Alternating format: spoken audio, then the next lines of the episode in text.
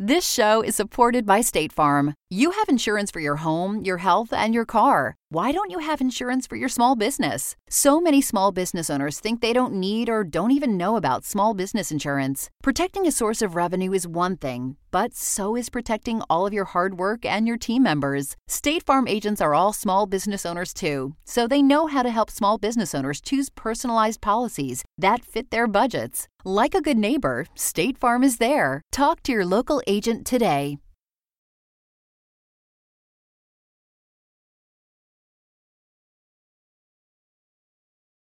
Okay, let's get into it. The Luminaries is back at Housing Works Bookstore Cafe for another live edition.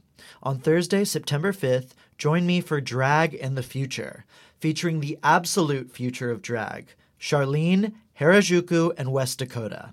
If you don't know these three, trust me, they're of the best living performers on this plane of reality right now. We're going to talk about their work and how they're changing the institution of drag. So I'll see you there, Thursday, September 5th at Housing Works. Oh, and did I mention it's free? Okay, moi. They're all here.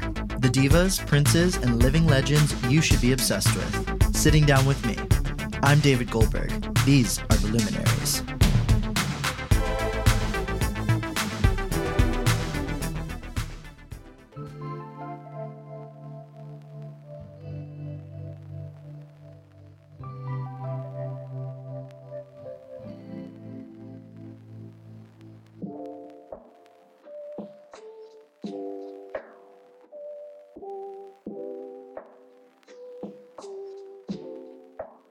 After breaking out as an actor in the off Broadway play Afterglow, Pat Reilly has gone rogue as a writer and vocalist in the pop music arena. He's also launched the new queer artistic community, The Collective. Hot on the heels of his new single, Hazy, Reilly stops by to discuss his creative process and the meditative power of pop music. Stick around after the interview for an exclusive preview of Reilly's new single, EMA.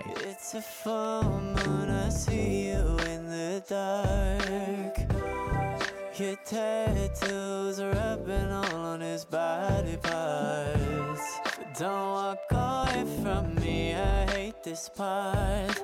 I know you found someone else, but I really need your help. I've been crying so much lately.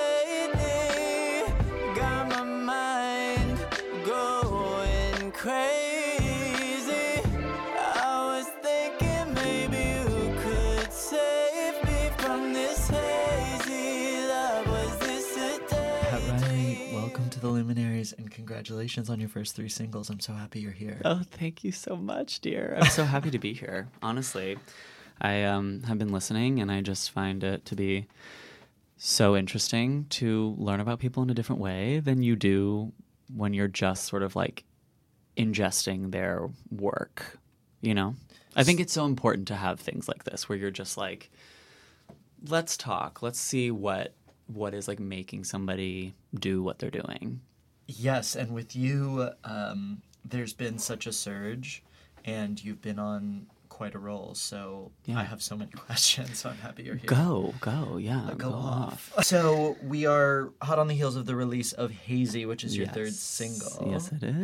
and it's it really packs a punch because first of all it's very fucking catchy but like all of your other songs there is this like it does kind of cut hard and Yeah. some of the lyrics hmm are like oof.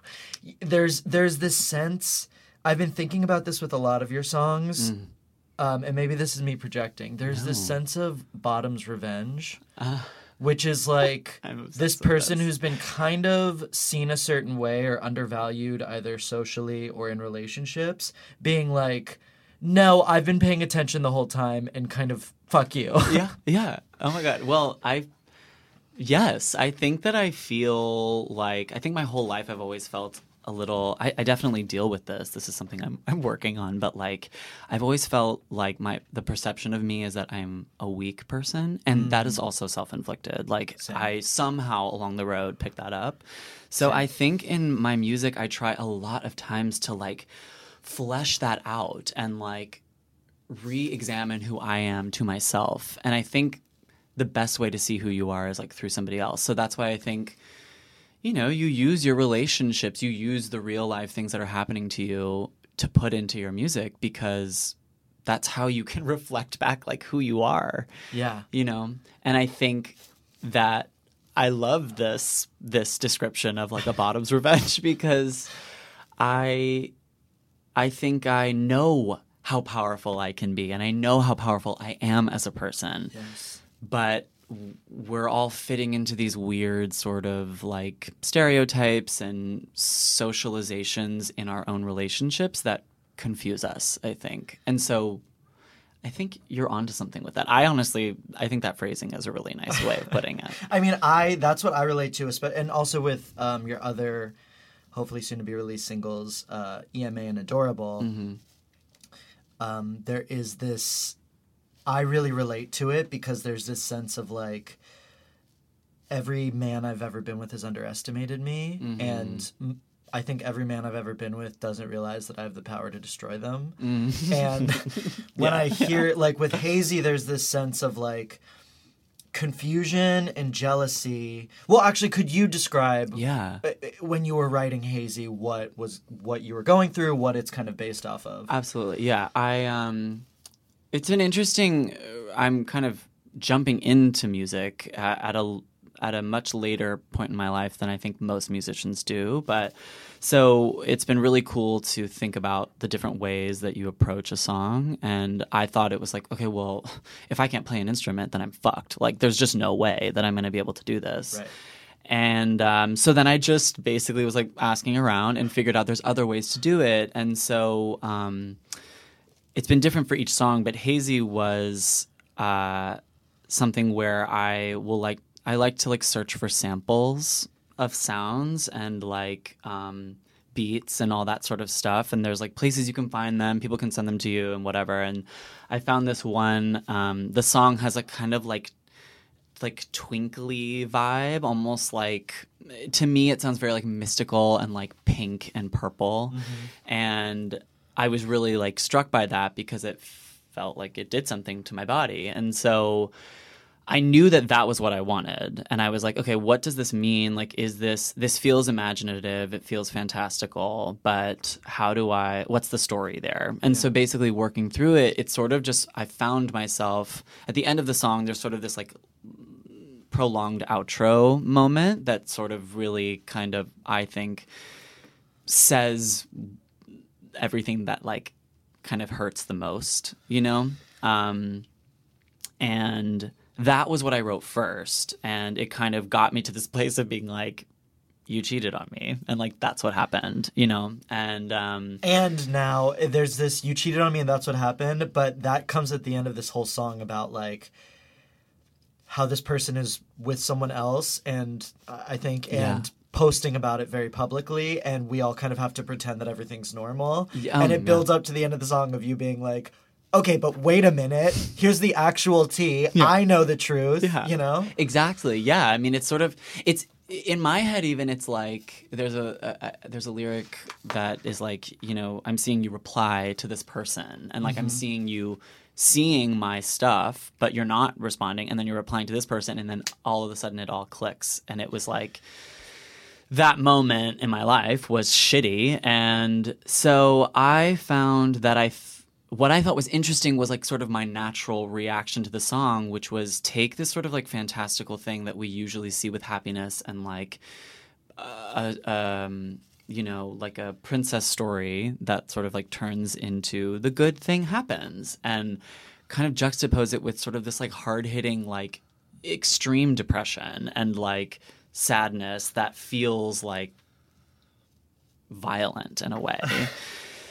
so that was the most fun part for me actually was sort of figuring out what is this chorus. And i was working with you know my writing partner tori while we were recording it. And she kind of came up with the like i'm crying. And like that was i was like that feels right to me because that is what happens. But also I cry a lot as a person, Yeah. and I think bringing that into music is and not being so necessarily metaphorical all the time is important.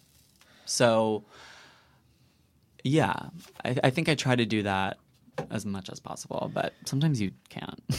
There was we were just in Fire Island together triumphantly, and uh, I told you that I had just Yes. basically like come out of this fuck boy psychological terrorism where I realized that the other person was playing a very big game, Oh, like yes. a Oh, large. yeah, I remember. a large, huge, like Game of Thrones kind of Machiavellian game, and that I was a small, small piece in it, and I was in some. It was crushing because I was just like, "What did I just put myself through?" But it was Hmm. also there. There was this vindication because I was like, "Oh, I see who you are, and I know who you are now, and I know what you're doing." Yeah. and these songs really give give me that back that sense of like yes i'm kind of the victim and yes i'm the vulnerable vulnerable one Hmm. Yeah. but i'm also i now have this power which is like i'm the one who's going to be at least speaking the truth about it Exactly. Yeah, I think that that's like spot on, and I hadn't even really thought of it that way in my own head. But I do think that I go through that a lot of feeling like a bit of like vindication. Is that the right word? Yeah. I'm- I'm yeah, like and wanting a sense of like revenge within myself, like of being Yes. like, no, no, no, no, no, like do not, do not like fall under. Like you can pull up and like walk on the ground and like own your space and, Yes. and know who you are. yeah so that's obviously where I'm at in my life right now. so yeah i want to well i want to talk about adorable and ema and then i think we can zoom out a little but while yes, we're yes, here yes, yes, yes, let's. Um, I've been completely consumed by these two songs, which I also love do it. think fit into the Bottom's Revenge Um, theme. One hundred percent, one hundred percent. because Adorable is kind of about, um, like, don't treat me like I'm a child. Yeah, It's about being in like a relationship with someone and being like, okay, wait a minute, like I'm not like a little baby. Don't pa-. right? I mean, that's kind of what I get from it. absolutely, absolutely. And there's like this pain in it, um, but it's such a beautiful song. Yeah, it it feels it, it, you know, I think when you're in a relationship, sometimes you have like expectations of how a conversation should go, which is like your thing, that's your own baggage. But I think a lot of times you find yourself being like I really didn't want you to say that at this moment. I needed you to say something else. And like so the word adorable came up to me because it just sort of feels like it's so like condescending, you know, and like it it does come from a place of like feeling maybe genuine if the person is saying it, but at the same time it's like you don't understand like what that means to me Right. as the receiver of that word. Right. Um yes. So that's sort of what that song is about. It's just like being like I'm irritated by your responses in like a moment of need. I want to ask about Yeah. um look obviously you know we are two white gays so i understand that we have we don't have as much to complain about but Yeah. in, in one respect i i assume you and i have had a similar experience which is like i look very young. Mm-hmm. i come off as feminine. Mm-hmm. I come off as like very sweet and i in the past have been a little codependent or subservient and people take advantage of that and people treat me a certain way mm. and people often treat me like i'm a baby when mm-hmm. i'm in the case of most men I've been with, age regardless, I'm usually more intelligent than they are. Let's just say that. Sure. And I kind of with these songs I got that vibe and I'm just curious like has that been an experience for you? Yeah, absolutely. I think I have always felt very confident in my emotional intelligence. I've always been like, that's something I knew that I have had since I was a kid. Yeah. And people always have been like, you have this thing. And like, that I think is like your gold. So I've always felt confident in that. But I think where I get confused in life is the learning of like, kindness is like the the way that we must be as people and like being kind to people and not like throwing a fit and not being too outspoken and Yeah. that just like I don't know I think I definitely learned it a little bit from my parents because they, you know, are just two people who like grew up in a world where you didn't speak out, you just were kind and like you made sure that everyone felt fine in the moment. So I think I just have that and that sometimes makes me feel like people are just going to assume there's a bit of of ground to walk over. You know, like Yeah. like he's not gonna like throw something across the table because he's nice and like he can make it easy. You know. Yeah. Um, but it does sometimes make me feel not seen for sure, you know. Um, but but having this sort of like internal knowledge makes it feel painful because you're like, I don't know if people see me the way I know that I am, Right. you know. And there's the thing you were saying about like a lot of it's self inflicted, which means then some people will see you the way you know you are, and then you'll reject it because you're like, no, no, no, I've actually taken on a new narrative where I'm mm-hmm. I'm nothing. At mm-hmm. least that's been my mm-hmm. case. And then you have to like reverse engineer your way out of that. Yeah. Yeah. Oh yeah, yeah, yeah. We're we're constantly getting ourselves into a mess, I think. because that's true. I mean, I have so many friends who believe in me and people that are like, Right. you have this thing and I'm I'm so excited for you. You being one of them, a hundred percent. And then my gut reaction is to recoil and be like, no, no, no, no, no, no, no. Like, ugh, like I have to spend three days getting through that emotional like heap or you know.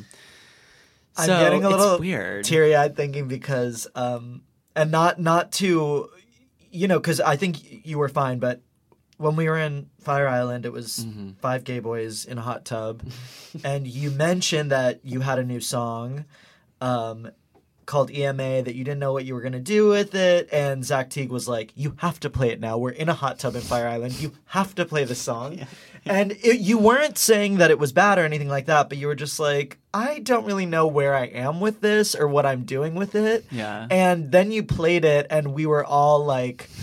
Oh my god! Oh my god! This is historic. This song is incredible. I, I was like, I can't wait to write this in my memoirs. Like that, I heard the song in the hot tub. But yeah, it was one of those moments where you were just like, oh, okay, this is very like. It seemed like you hadn't let yourself be as excited, at least publicly, about it yet. Exactly. Well, you know, it's like I'm. S- there's so much going on in your head when you're sort of like at the helm of a creative project. You're like, well, what is it look like? How does it sound? What, what are people going to think? Like, does it need to, like, how is it cohesive and how is it clear? And that's like a thing in like artistry that I'm always thinking about is like the clarity.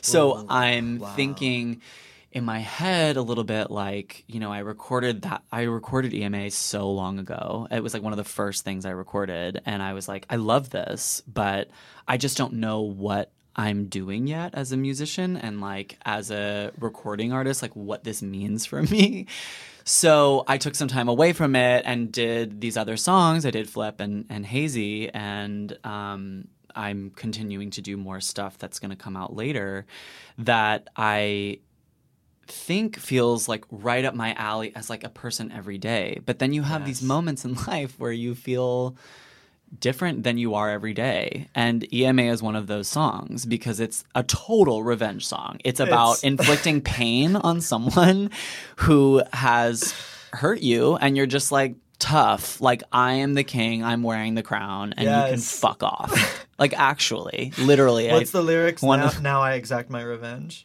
Um in the chorus or You have I no, I think it's like leading to the bridge where you're like, now I will exact my revenge. Um, yeah, it's. I mean, going through it, I, I don't. and then in the chorus, yeah, there is like the yeah, it's based. I mean- I have the dick. Uh, yes, I'm the one with the dick, not you. You have all this like talk that you like Yes. spout, but like I'm not here for that. You know, there's literally like a moment in the song where I'm like. The, the the idea behind it is like a kid on his throne. Uh, honestly, honestly, inspired by Joffrey in Game of Thrones, because I was just thinking about that, and I had this like horrible dream that was I was telling you about. Like it was like the end of the world, and I was watching everybody kill themselves, but like I was far away, and I mm. was like above them, and I was like, this is crazy. I've never had a dream like this before, but it feels like it is subconscious speaking, and it was about my past relationship that I was in that was just horrendous and like was so dark and horrible, mm. and I was like let's combine these two things. Let's like put them in the same boat and see what that feels like. And then I just had a, a vision of like one of the lyrics in the chorus is like a kid on top of his throne. That's what Right. it is. And so like being a child, being vengeful, being like base and like just leaning into that horridness Yes. of humanity.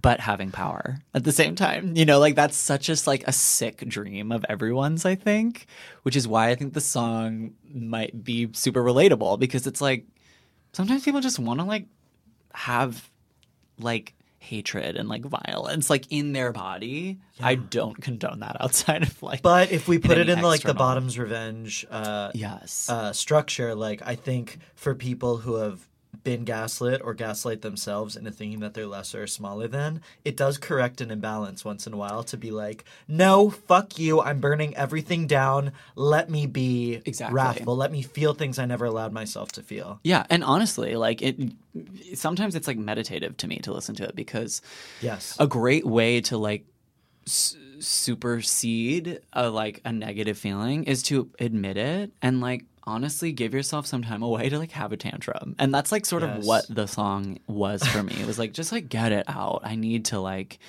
meditate on this. But you're saying that the song, a song like that, is kind of in this like fantasy world, while some of your other songs are more in like a subtle, relatable Yes. you space. Exactly. So I exactly. so it's harder for you to maybe access it like on a regular basis. and that's where I think my like, you know, indecision about it came I understand. through. Was like, you know, does it? I don't know. Like, if I'm not this always, can I present, you know, my artistry as that? I don't know, but I'm going to because it feels like the other answer is like hiding something that I like, And that and that's worse. that and also like we really responded to it. We the gays of the hot Oh tub my God, really. yeah. And I've listened to it about fifty times since Fire Island. good, good. I'm, I'm in love with that. But yeah, no, I, I understand that thing of like when you write something and then a week later you're like, is that even me anymore? Oh yeah, absolutely. and that must be so complicated with music because you know I think Yeah. like with comedy with um with, com- with with most other forms of performance you can kind of like evolve something as it goes and with with live music certainly but like I, I i do understand that finality of writing a book or recording a song and being like this is a marker in time that i'm going to have to return to And I'm gonna have to just be proud of it. yeah That's what I have to like keep telling myself is like just be proud and like what you've done. You can't like because I hear every song that is like out well, I have two songs out now, but like both of them, when I hear it back, I'm like, oh fuck, like I forgot that I should do this thing. Or like, fuck, that could have sounded a little bit differently. But you know what? There's literally nothing to do. And that's one of the hardest lessons in my life yeah. because I truly I'm like, let's disregard that thing that I did six months ago. That wasn't the real me. That that doesn't count. This now is the this is like the official record, and it's like okay, well now I have a decade of lost work basically because I kept being like, no, this is voided. This this doesn't count. I I'm now the real me. It's like no.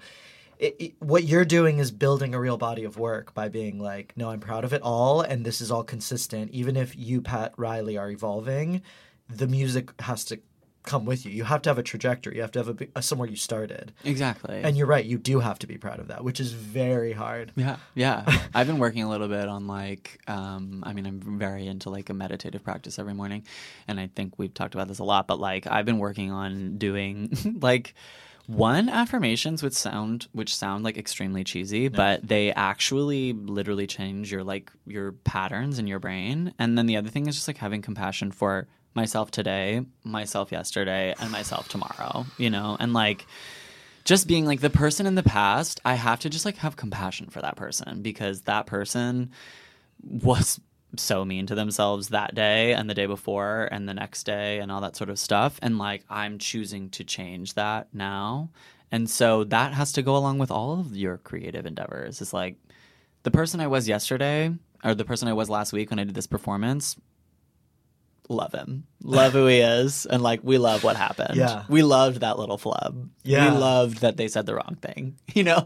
Like I just think it's better you have to do it. Otherwise you're neurotic. And I'm thinking maybe like the way that I need to think about it because I'll look back and I'll be like, God, I humiliated myself. I didn't know anything that I know now. What was I thinking? And a part of me needs to be like, oh, so I was d- twice as brave then because I was really going out and taking a risk with so much less at my disposal. That's a really good way of thinking of it. I have to do yeah. that because otherwise I'm just like, oh God. yeah, yeah, absolutely. Yeah, yeah. I love that. Mm-hmm. This show is supported by State Farm. Insurance is a part of any solid financial plan. Making sure you have the important things in life covered is one of the best ways to give yourself a little breathing room when things go awry. It's important to protect not only your business, but yourself as a business owner and all current and future team members. State Farm agents know what it takes to run and protect a small business because State Farm agents are all small business owners and they live and work in your community. So they're deeply attuned to what's happening with other small businesses in your market. If you have a small business and are interested in making sure you're protected, reach out to your local State Farm agent to learn more about what you need. They'll help you find the right policy at the right price for your business. Like a good neighbor, State Farm is there. Talk to your local agent today. Okay, so I, want to talk a little bit about um, because it seems like each of these songs you've had such an interesting songwriting process. And you know with ema that you would wake up from a dream and just write it down. I'm just wondering like if there was anything else that you needed to kind of clear out of your way psychically that uh, would allow for like a more you know because it seems like these songs are coming in and you're just like taking them down and working on them and i just wanted to Mhm. what needed to change in your life for for for there to be this space for these songs to come in and for you to like receive them clearly Yeah. get them down you know like for you to be a Mm. more uh, a more clear vessel i mean did you need to make any like real kind of conscious changes in your life that sort of Absolutely. I like about a year and a half ago, I just kind of I had I've been an actor my whole life and I love acting and I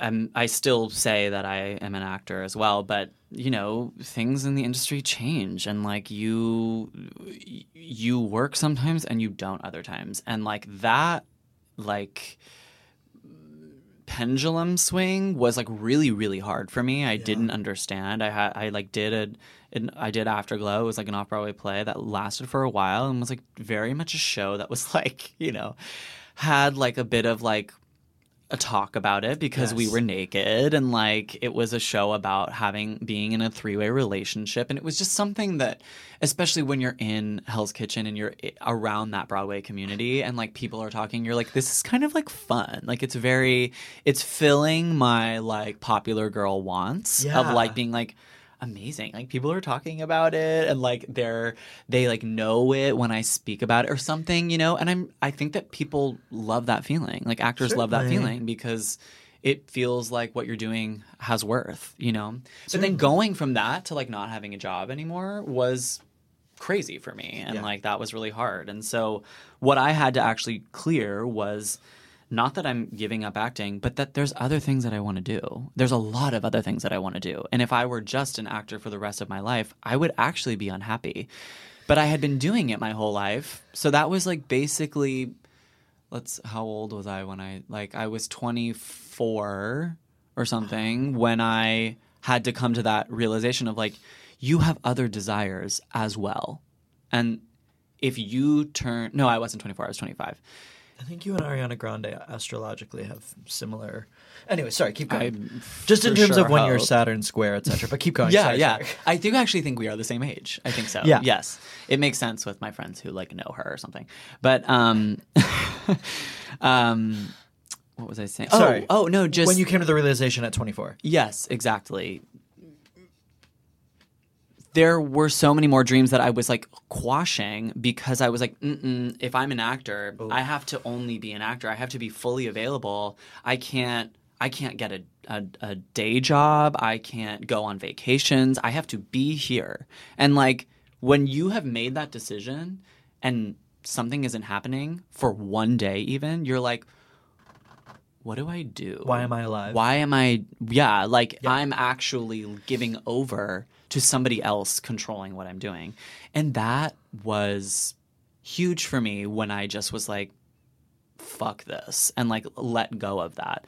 It doesn't mean that I'm not open for auditions and going in for things, but it's just it's no longer the mental hold that I had. And so I was like, great. Now you've like freed yourself from that. You've like moved on from being in that holding place. So time to tackle the things you want, you Yeah. know? Time to like start setting up all of your dreams. And one of them was music, one of them was the collective, this like networking site for queer people. Yes. And the other one was writing, you know, writing, like write being a part of like creating a, a narrative feature. And I've been doing that with my writing partner, Mike Roma, fabulous girl, love her. Um, and like just taking on these other, you know, kind of vulnerable creative things that are hard. And some days you're just like, I don't want to fucking do it. But it it the it's worth it because now you have your own voice. Exactly, and that has been the most freeing thing. I didn't. I, I don't feel like I, and I don't even know if I have this yet. But like, I don't feel like I, ha- as an actor, I had a voice. I felt like I was really subject to just doing whatever is there on the page because that's what you have to do. But some actors are so skilled and so amazing at kind of like bringing their own voice to a page, and those are the people that are working constantly. And I'm still figuring that out, you know. But um, now with music i feel like i'm developing that. And so that actually is where i think the you let it come through you is like i love this part of myself and i love that i get to do this. Wow. so it starts to le- like let the ideas come in. Someone recently, um, when I had started, okay, Pat and I somehow are working at the same restaurant. we are we are we absolutely are Um, day jobs like, anyways, uh, the whole thing is very surreal. But at the last restaurant I worked at, which was horrible, I was complaining about it to someone I know, and they were like, "No, uh, a waiter job will be good." For you, because it'll give you time to think. And I, my response was actually no. I don't need to think ever again in my life. Like I don't. I I need to just be like an open, clean vessel for things to come through. And that's, you know, I poison myself too with so much thinking about what it means that I'm a writer, what I can and can't do, who I should or shouldn't be. Mm. Yeah. And I was completely buried under that monolith. Yeah. And now I just feel like all that matters is that I'm just having things go through me and I'm doing. And I don't really want to be that involved, honestly. Mm-hmm. Yeah. Like I- consciously. I just want to like be in this the right spaces and devoting the right amount of time, but I don't like I don't really need to have a say in it, frankly. Yeah. No, no, that's a that's a really like important thing I think that people have to come to understand. I think the only way for like any sort of creative genius that you're going to have to come through is like you actually just have to go from being someone and then going to being no one so that something can come through you. Because if you as that someone are trying to get in the way and trying to like tinker with it, it's fucked. Yes, it's exactly. it's it's already wrong because you have tainted it. Exactly. And so that's that's like it's very meditative. I think that now music has become the most meditative thing that I have ever done in my life creatively. So yeah, I think that's really really important. And having a day job and like having like a restaurant gig like I started the other day, like it it gives you the like itch to be busy yes. and then you get to leave and you're like, oh, I don't need to deal with that like base desire. Yes. I can now start doing the soul work, the heart work. no, you're right. You know. There's less time to be like scratching and itching. You really are just like boom boom boom. I get it. Right, right. So one more thing I want to ask about Afterglow is um, just in terms of yes, it was a very saucy play. It was very talked about. Um, you did nudity, and in that play too, I think you were noticeable because you were like the character you played and the performance was extremely vulnerable. Where you're kind of the one who's like, and this is another position I've been in a lo- not a lot, but where you're like great, there's this couple. I'm the third wheel. I'm the one who's taking all the hits and the most vulnerable. But I'm I'm just curious about did you notice the way that you were being seen or if people were putting you in any certain boxes because you're young, you're hot, you're naked for a lot of the play. Um, you're kind of giving like the most soul bearing performance. Like, did you were people seeing you in a certain way that you didn't like, or were they seeing you in a way that felt right, or, or anything like that? I mean, of course, you definitely got some weird messages or DMs. That's for sure. You definitely have that happen to you. But I found that I wasn't actually getting a response that I that I wasn't comfortable with, nor that I knew I wouldn't get okay. you know because Amazing. there wasn't the, i felt very comfortable and confident in what i was giving because i felt like there was a lot of freedom with a new play to craft it and make it yours and so i i um I had a really great conversation. I don't know if you know who Julie White is. She's an amazing actress. She she took over in A Doll's House Part Two from Oh, Laurie wow. Metcalf. Wow. So fantastic. She's like she's f- very commercially known as the mom in the Transformers movie. Okay. Yeah. I think we talked about her one night in Fire Island. We had a really We- faggy night where we talked about like theater did. dames for We like four did. hours, and I think we, did. talked about yes, her. we talked about Julie White. Uh, She and I have like a very, very s- simple like tiny relationship where she directed me in something once, and so during that process, I was like, I just talked to her and I was like. "W- You are the kind of actor I want to be. So, like, what does like how do you manage mega moments in a play? Like, what do you do? And she just said this thing that was like, you got to craft the emotional runway, babe. That's all you. That's what you have to do, and like you have to rely on that.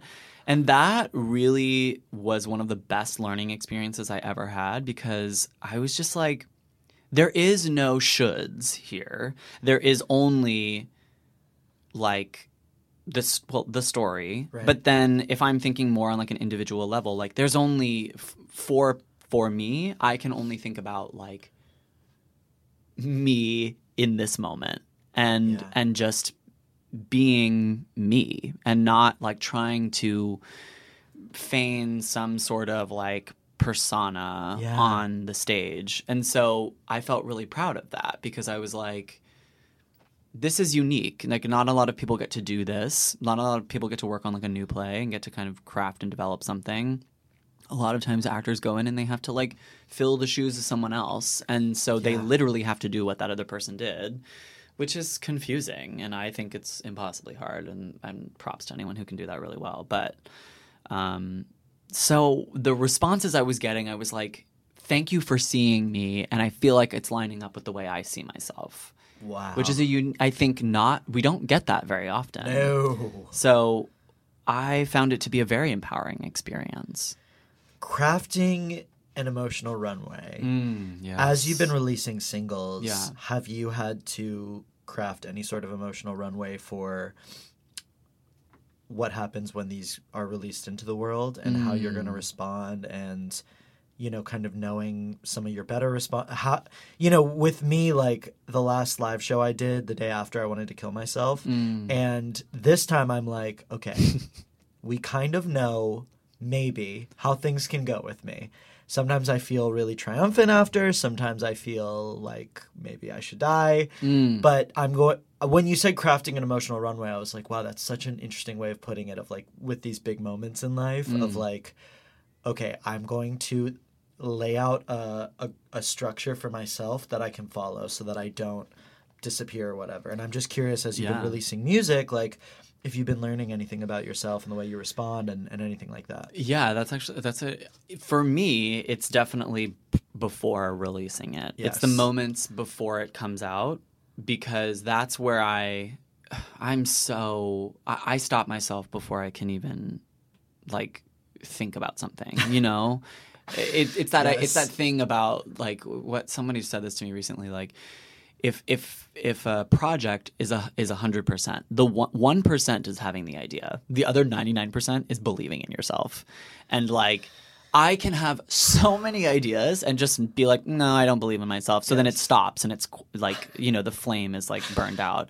So what I have to do a lot of times before releasing this music is one, just like not think about it so much, get preoccupied with something else, but then also, you know, just I, you have to the songs come out a month after you submit them Wow. So you have time to like. It's really the moment that you submit it that you have to get over. Okay. You know, you have to be like, okay, I I believe in this now. It it sounds it sounds how I think that I want it today. I'm sure in a year I'll be like, well, this could have been different. Right. But I just have to like accept that. And I'm still learning with music. I'm still kind of understanding like what it means to me and the response per different song is always different and and I just have to stop thinking about pleasing everybody else and instead just pleasing myself. Because music is one of those things that your best friend could love one song and then they just don't know how to respond to you with the other one because they're like I don't want to tell you that I love it because I'm your best friend, so I'm not going to lie to you. But at the same time, I'm not going to tell you that I hate it because I don't. It just like doesn't spark something in me, and that's absolutely fine. It's yeah, music is so Music is so subjective. Yes. You know, It- it's- impossibly. Yeah. Which is the beauty of it. But Yeah. you just kind of have to So I think mostly just like giving less fucks is important. Amazing. And and honestly, after the first you release one song, it all gets easier because you're just like, great, I'm in the game now. I'm like Yeah. here, a part of the game. For me, it took me a year to like want to tell people publicly I'm doing music. I was like so embarrassed by it. I was like, ugh. Am I becoming one of those people that like has friends over for like a jam sesh? Like that was like my biggest eye roll in the planet and I was like, oh, and then pop music, it just like it has so much weight to it. Like, what does it mean for me? It would be so much easier for me to like be in an indie band with like seven people and like make songs that sound like the Lumineers or some shit. Right. And that's just not interesting to me. So I had to be like, I'm never gonna do that. So what am I interested in? I'm actually I love pop music. I love R and B. I love those things. So you just have to accept that you love something and like go with it. It does get you're right though, it does get exponentially easier. I was thinking about it like I just even if I look back to April when I quit my job and started doing a lot of the things I was doing, it mm. took so much just emotional recovery time and labor and like okay maybe I'll try this one thing. I don't know how I feel about it. To Yeah. now it's like oh yeah yeah that's fine. Whatever, who cares? right. and it you really just gotta like push yourself up that hill and it does get everything gets harder because you're doing more but it gets easier in terms of like the stakes maybe yeah, yeah. I think you also realize that like people aren't thinking about you.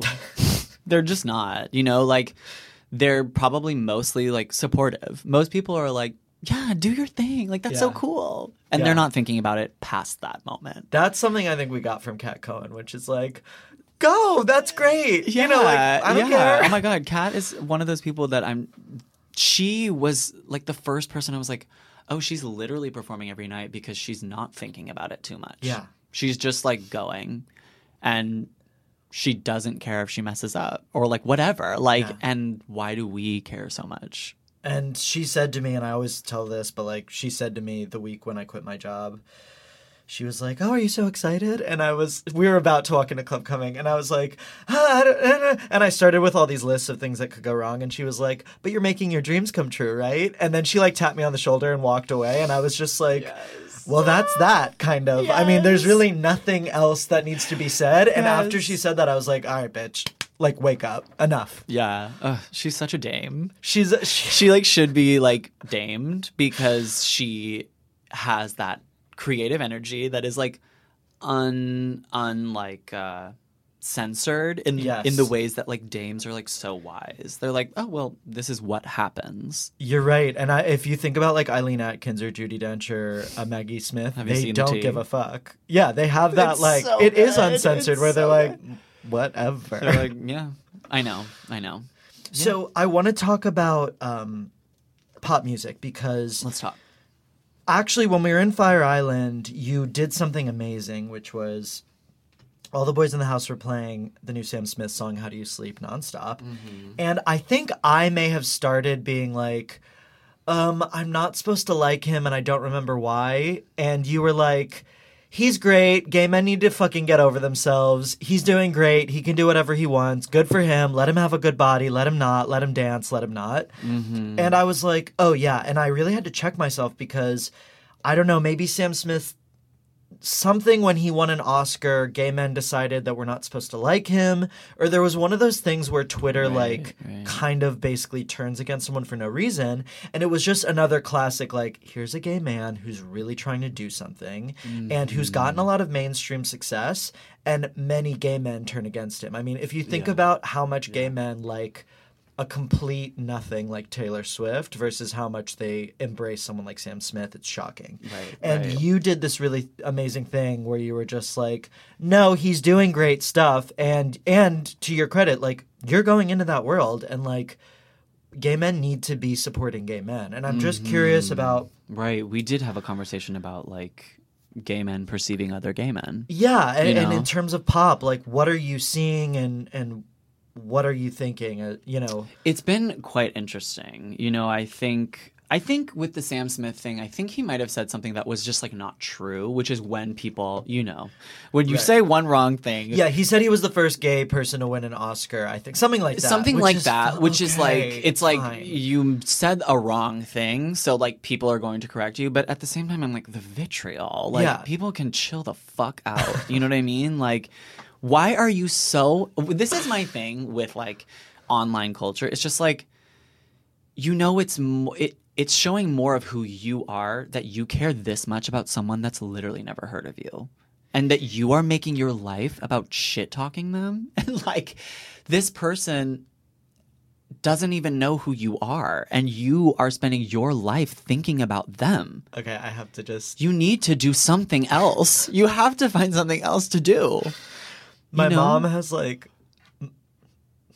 I have certain family members who will go into these like personal boycotts when an artist yeah. when an artist um either cancels a tour if an artist cancels a tour in Israel due to BDS um right pressure, my mom and brother will never forgive them. Right, and my, right, I had to have a talk with my mom last weekend where I was like, Lana Del Rey doesn't know who you are and does not know that you've cut her out of your will. First of all, and secondly, like you need to move on because it was one thing and she was at whatever the stakes were, like you can't just like erase a person from existence because of this one time that they disappointed you on stakes that they didn't know about. Exactly, where it's like they don't know that they're pissing you. Off. So thank you for saying that. yes, Okay, yes. that's a really broad example, and it just drives me crazy. But back to kind of like the Sam Smith. Right, yeah. right, right. Well, I think what I've noticed a lot is like, you know, it's nothing new that we don't know that like being openly gay or like being openly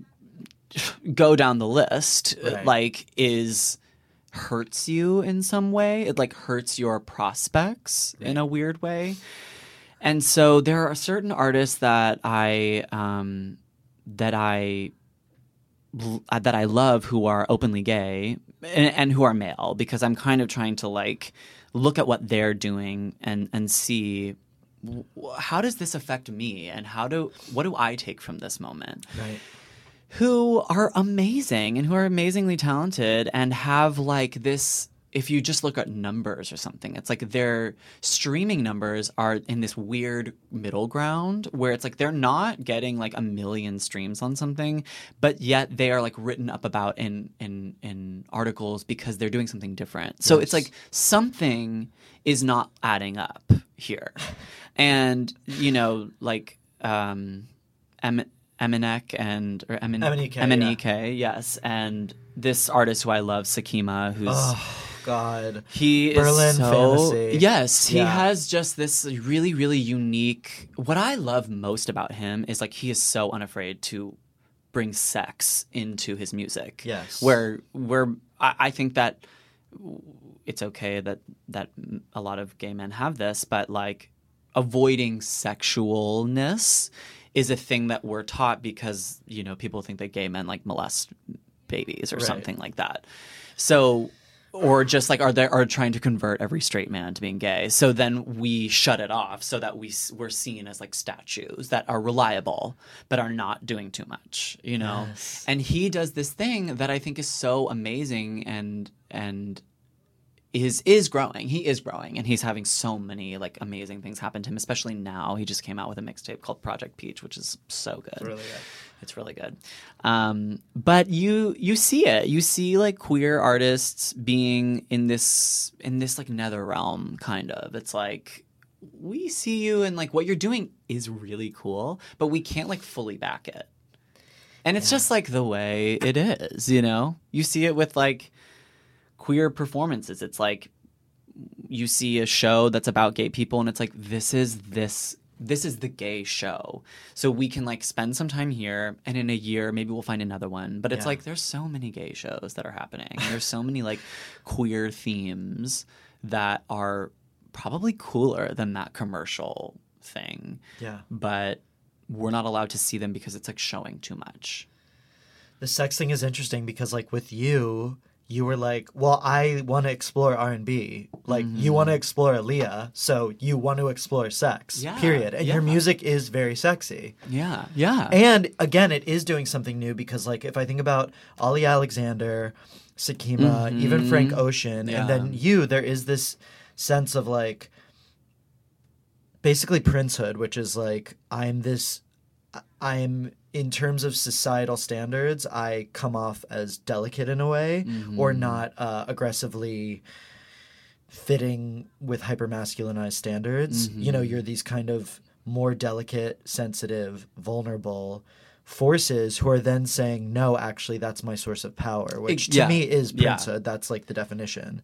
yeah. And that is actually new and very unique. Yeah. And it's like, yeah, that sh- we should be going to that because that's just so I'm I'm so curious about it, and there's so much strength there. Mm-hmm. yeah. and it's so much more interesting than trying to copy copy what what else is being done right now. Right, right. I think there's like a a tendency in music, especially popular music, pu- music that has like it's like these these new sounds that we hear. Like I love pop music because you get to hear a sound you've literally never heard in real life, which is what I love about this instrument we have right here, the computer, because it's it can make a sound that you're like, what the fuck was that? Yeah. And so, I think that that sometimes in very commercial heterosexual music, it's like the way people interpret that is like I need to be hard, I need to like show like my armor, Yeah. versus speaking from a place that's like I'm very vulnerable and that is my power. And like using this weird sound so people are like weirdly this like electronic sound like hits my soul in a way. And then the subject matter on top of that is something that is actually real instead of saying like you know I don't like I am all good all on my own kind of vibe you know what I mean I'm oddly thinking I'm getting emotional thinking about Kylie Minogue for some reason. Yeah. Because Kylie, I think a lot of her songs have that like I've never heard this sound before. Mm-hmm. Like I'm thinking about Time Bomb or even Can't Get You Out of My Head where it's like, okay, this is a crazy Yeah. new sound and then it's this very sweet person being like really trying to affirm something pure like joy or love or heartbreak or romance. Yeah. and it it re- there's nothing better. And then of course you and i kind of really bonded over like Lykke Li who's mm-hmm. like yeah. always exploring new sounds. Yeah. And if you think about her new ep which is the, the remixes of so sad so sexy which i think is like the best thing i've heard all year. I'm yeah it's like extremely vulnerable music and Yeah. then extremely innovative sound Yeah, yeah. I mean, I think that's the f- coolest part about what pop music is. Yeah. You know, is like it it is constantly reinventing itself. It is reinventing itself before it's even ready. you Yeah. know, like g- art pop was was reinventing music before anybody was ready. Literally, I think it came Yeah. maybe 2 years, 3 years too early. yeah same Which with is blackout by britney spears it's just like Yeah. this came out when george bush was president what Yeah, Yeah. yeah, And I think that's what's really cool and like risky about pop stars and like people who make pop leaning music, you know, is like it's not safe. It's very unsafe. yeah And that's what I love about it, honestly. It's constantly challenging me. It's constantly challenging people to be like, wait, wait, wait, wait. Listen past the first 30 seconds yeah give it a try You know, And, like, because you might do with the find bridge. something. Yeah, yeah, Yeah. Watch watch the bridge. You know, yeah. So that's what I I love about it so much. what you have or what you've taught me uh, more than anyone is not to apologize Mm. because you've taught me like when someone gives you a compliment like listen nod take it in and don't don't it, you basically taught me that if you have privilege uh, or if you have certain gifts like you should not do this thing where you try to like shun it away or pretend it's not there Mhm. or pretend it's some burden you really need to like embrace yourself and and that to me is kind of grace so Mm. i i'm so thankful that you've taught me that and i'm just curious if you have any advice for for how to carry yourself and and you've told me recently that you've been stopped in public with people who have told you that you have a distinctive ballon My ballon is uh, thank you, Miss Susie, my ballet teacher from fucking I don't even know sixth grade or something like that. Yeah, yeah, yeah. Um, well, my ballon is just something that God gifted me with, babe. I didn't even know I had it until quite a few choreographers were like, in a nice way, just being like, you walk and hold yourself kind of like a gay fairy. and I'm like, at first I was offended, and now I'm like, no, it's my strength. It's my strength. and my my ballet teacher said ballon, which is like the your like upness, your like bounce, like your Yeah. ability to kind of like get back up on the floor or something like that.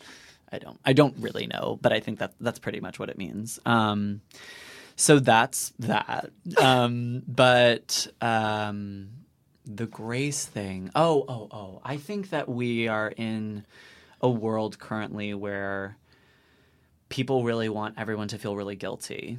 And I think dealing with guilt is a really hard thing to deal with because it's t- it's spotlighting something within yourself that you feel negatively about. You Right. feel bad that you thought this thing or you said this thing or you in you your emotions changed when this subject matter came up. yes And I think that the best way to have grace and is to process your guilt in a way that is saying honestly I don't know that I need to carry this around. I can clock it and I can accept that it's there, but I have to move on. I can't like sit in this place where I am paralyzed because I feel guilty about some some theme or like some existential thing Yeah. that I'm just thinking about. It doesn't actually affect me my day to day, you know.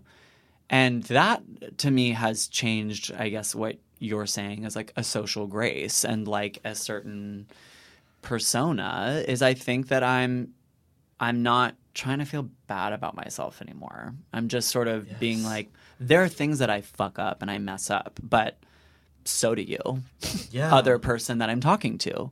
And so we all mess shit up. So why are we walking around with that baggage? Like you got to do that work at home and like do your homework and then live your life and like be gracious. Amazing Yeah. Um, I want to talk about the collective really quickly. So, Yeah, let's talk about it. um, This summer, you launched basically this is a queer network um, for creators, performers, artists of all sorts, where we can um, kind of post our information and then discover one another and Mhm. collaborate. Yeah, absolutely. Um, and it's it's kind of available. You you you register. I mean, can you kind of walk us through? Yeah, totally. So so the idea behind it is like the collective shows us queer entertainers that maybe we knew, maybe we didn't know. Yeah. I don't know, but the idea is like once you show somebody someone especially I don't know, for me it was it, it came from the idea of being like when I see a queer person, I immediately am sort of like there to support them or like follow them or like figure out what they're doing because Yeah. I'm already inspired that a queer person has made it this far to Yeah. where I'm hearing about them.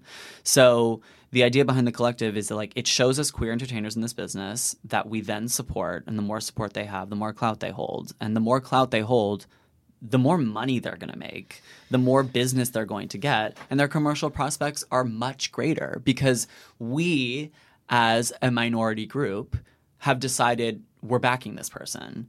So it's really about visibility and it's really about it has so many functions and, and we're still you know we just launched it. We're we're we're still figuring out exactly what we do and what we do not do. Right. that was a great conversation i had with one of my friends kelly weaver who's an amazing marketing person and she was like this is the next step for you. So you're you're gra- you're you're gathering you know you're gathering people and the next step is figuring out how do you make this thing functional for people. So right now we're doing a lot of visibility. We're gathering members. You know, we're building the collective. Um, but the idea behind it is like use it as your at your discretion. Like reach out to people that you're inspired by. Be like, I'm a poet who somehow wants to make a short film. Let me find the screenwriter That's and like put my poetry on a different medium. That's what I want from people the most is like use it to be like I'm learning from this person who's at a different place in their career than I am maybe. Yeah.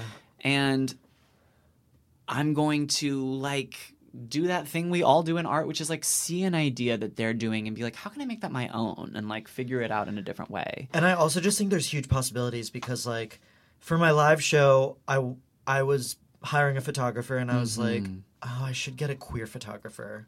But who do I know? And then you start and this is and then like I'm booking um I'm hosting a show in a few weeks that's a variety show and mm. one of the producers was like, "We need a singer." Mm. And I had to kind of rack my brain and I came up with a few ideas, but I think it's going to be so great of like you're kind of we all there's a big there's a bigger and bigger queer artistic community every day, mm-hmm. but you're going to basically make it easier for us to like cut through the chaff and be like okay i do comedy. I don't really know a lot of people who, who do music. Oh i kind of do know that person. That's that person on the collective. I'm going to reach out to them. And yeah it's like great actors can and and maybe graphic designers. Like it Yeah, can get bigger yeah. and bigger because Yeah, absolutely. there are some talents that I do not have, period, and there are some that I have that I know other people don't. And like, you're basically helping us come together. hmm A project that any creative project requires multiple disciplines to like make it happen. So,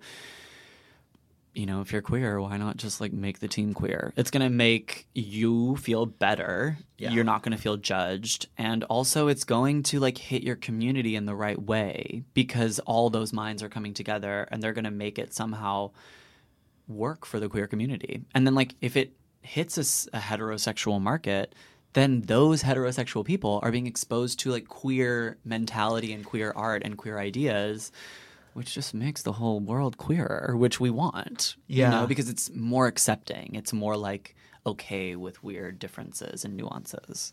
Yeah, it's you know my. I had a straight male photographer at my first Oh, two housing dear. work shows. I know, and some of them are good. This one, this one, it, not by measure of his straight or maleness, but anyways, he, he whatever. Mm-hmm.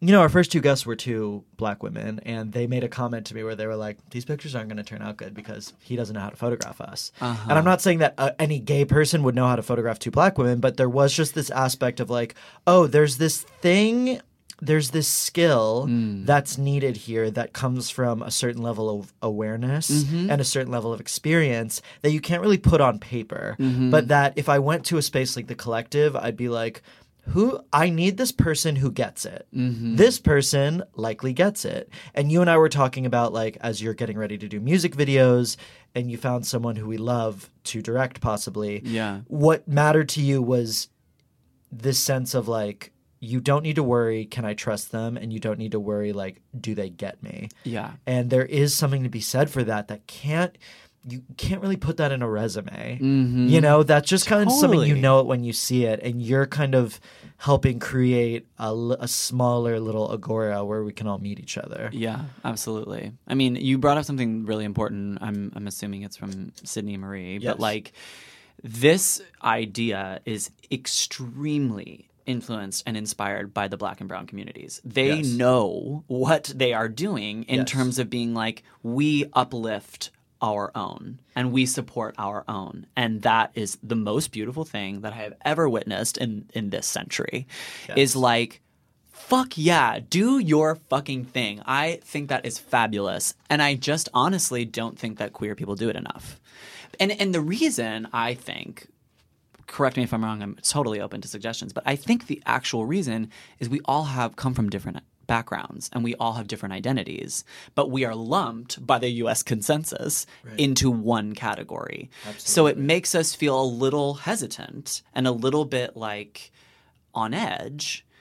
And I say, let's like subvert this idea that we can't be close and let's like just do it. That's bringing more people together than would be otherwise because otherwise you're just an individual, I guess, or like you're just with gay men or you're just with lesbians or you're just with bisexual people and you feel even smaller than you were, you know?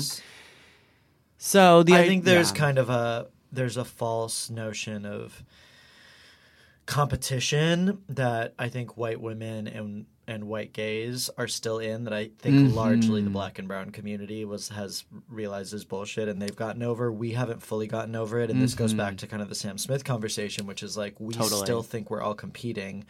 Anyone I think that has been my competition, if I have like given it a few months and looked back, I'm like, oh my god, we don't do anything near the same thing. Absolutely. So so yeah, and, and I I could have served that person or they could have served me in a better way rather than like this is my nemesis because we both you know who cares. Abs- yes, 100%. So I'm I'm really excited. I think it has such fantastic um fantastic possibility and Mm-hmm. I guess if you're listening and you don't you don't do something traditional, you do something off the beaten path even if you like make your own clothes. Join us. I say join because we need. Uh, there's a lot of people who you consider a big star are completely incapable and incompetent when it comes to things that are very easy to you. yes. And they may need you more than they need someone who you think is like them. exactly. I would love. I would love a lot of things. I would, lo- you know, like my friend John does the graphic, does a lot of, and my, and Greg Kozatek, for instance, my friend Greg Kozatek, who's amazing. He created all the art for this podcast, and it's so perfect. It's Love. so what I wanted. I could never do it. I could never do it, and I have no idea how to use a computer. yeah, exactly. yeah. and it's just one of those things where it's like I'm so lucky that I knew him, but Yeah. maybe I shouldn't have to be that lucky. Yeah. I mean, yes. The, the and just going back to what you said, just so we can plug it for sure, like the way you submit is like go to the thecollectivemedia.net. There's a submission page. You fill it out. I will get it and I will like put you together and make a little profile for Obsessed. you. Yeah. Um, so, okay, and the collective I think will be at uh, the next Luminaries show, which is on Thursday. So, um, Yes. Hazy, Time, and Flip Yes. are on Spotify, Yes. and we're gonna have a little preview of another song after this. And I'm just, w- where else can people be following you? You can follow me online on Instagram at pat underscore titty. it's been with me since college, and I just don't feel like I can change No, it. can't. I'm sorry. Um, it's just a name I hear in the streets now, you know, so I want to keep it.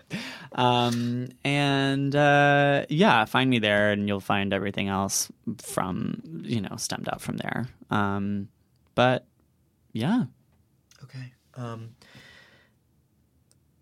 I love you with all my heart. I'm so so happy we got to do this. I hope we can do it again. absolutely. I hope we can do it again too. We'll update. We'll see where we are in life the I next know time. it's just right? gonna get bigger and better. I yeah, think. right.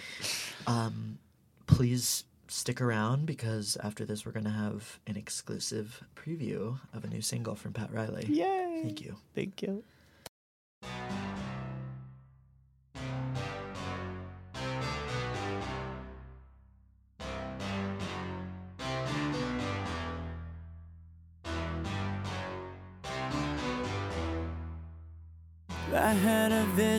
Last night. Woke up and the world was mine. It was different cause the difference was I sat on the throne all on my own. Rule this kingdom all alone. Yeah, I knew you'd come back begging. Ask me for a sentence, but I don't know that I can forgive. After all the things you said and you did, then you didn't want it, baby. Why do I have to let go? When I was hurting the most, sympathy you did not show. I'm on the road, a judge on a mission.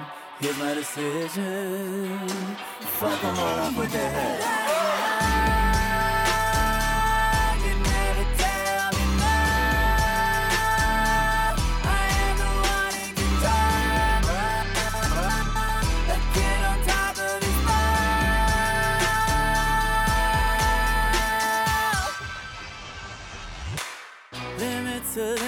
to stop it, baby. This is some embarrassing shit. You look like a baby, talk like a daddy, but I am the one with the dick. Then will you come back begging? Ask me for a sentence, but I don't know that I can forgive. After all the things you said and you did, then you didn't Why do I have to let go?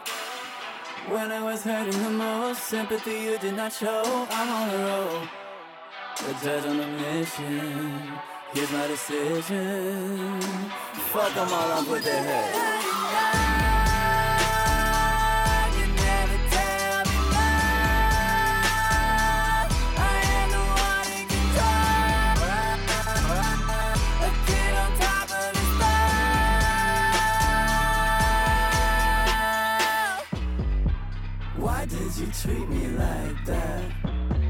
Shouldn't treat me like that. Why did you treat me like that?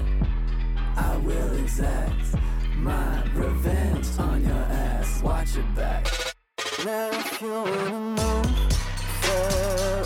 let this move to my groove. Never sleep like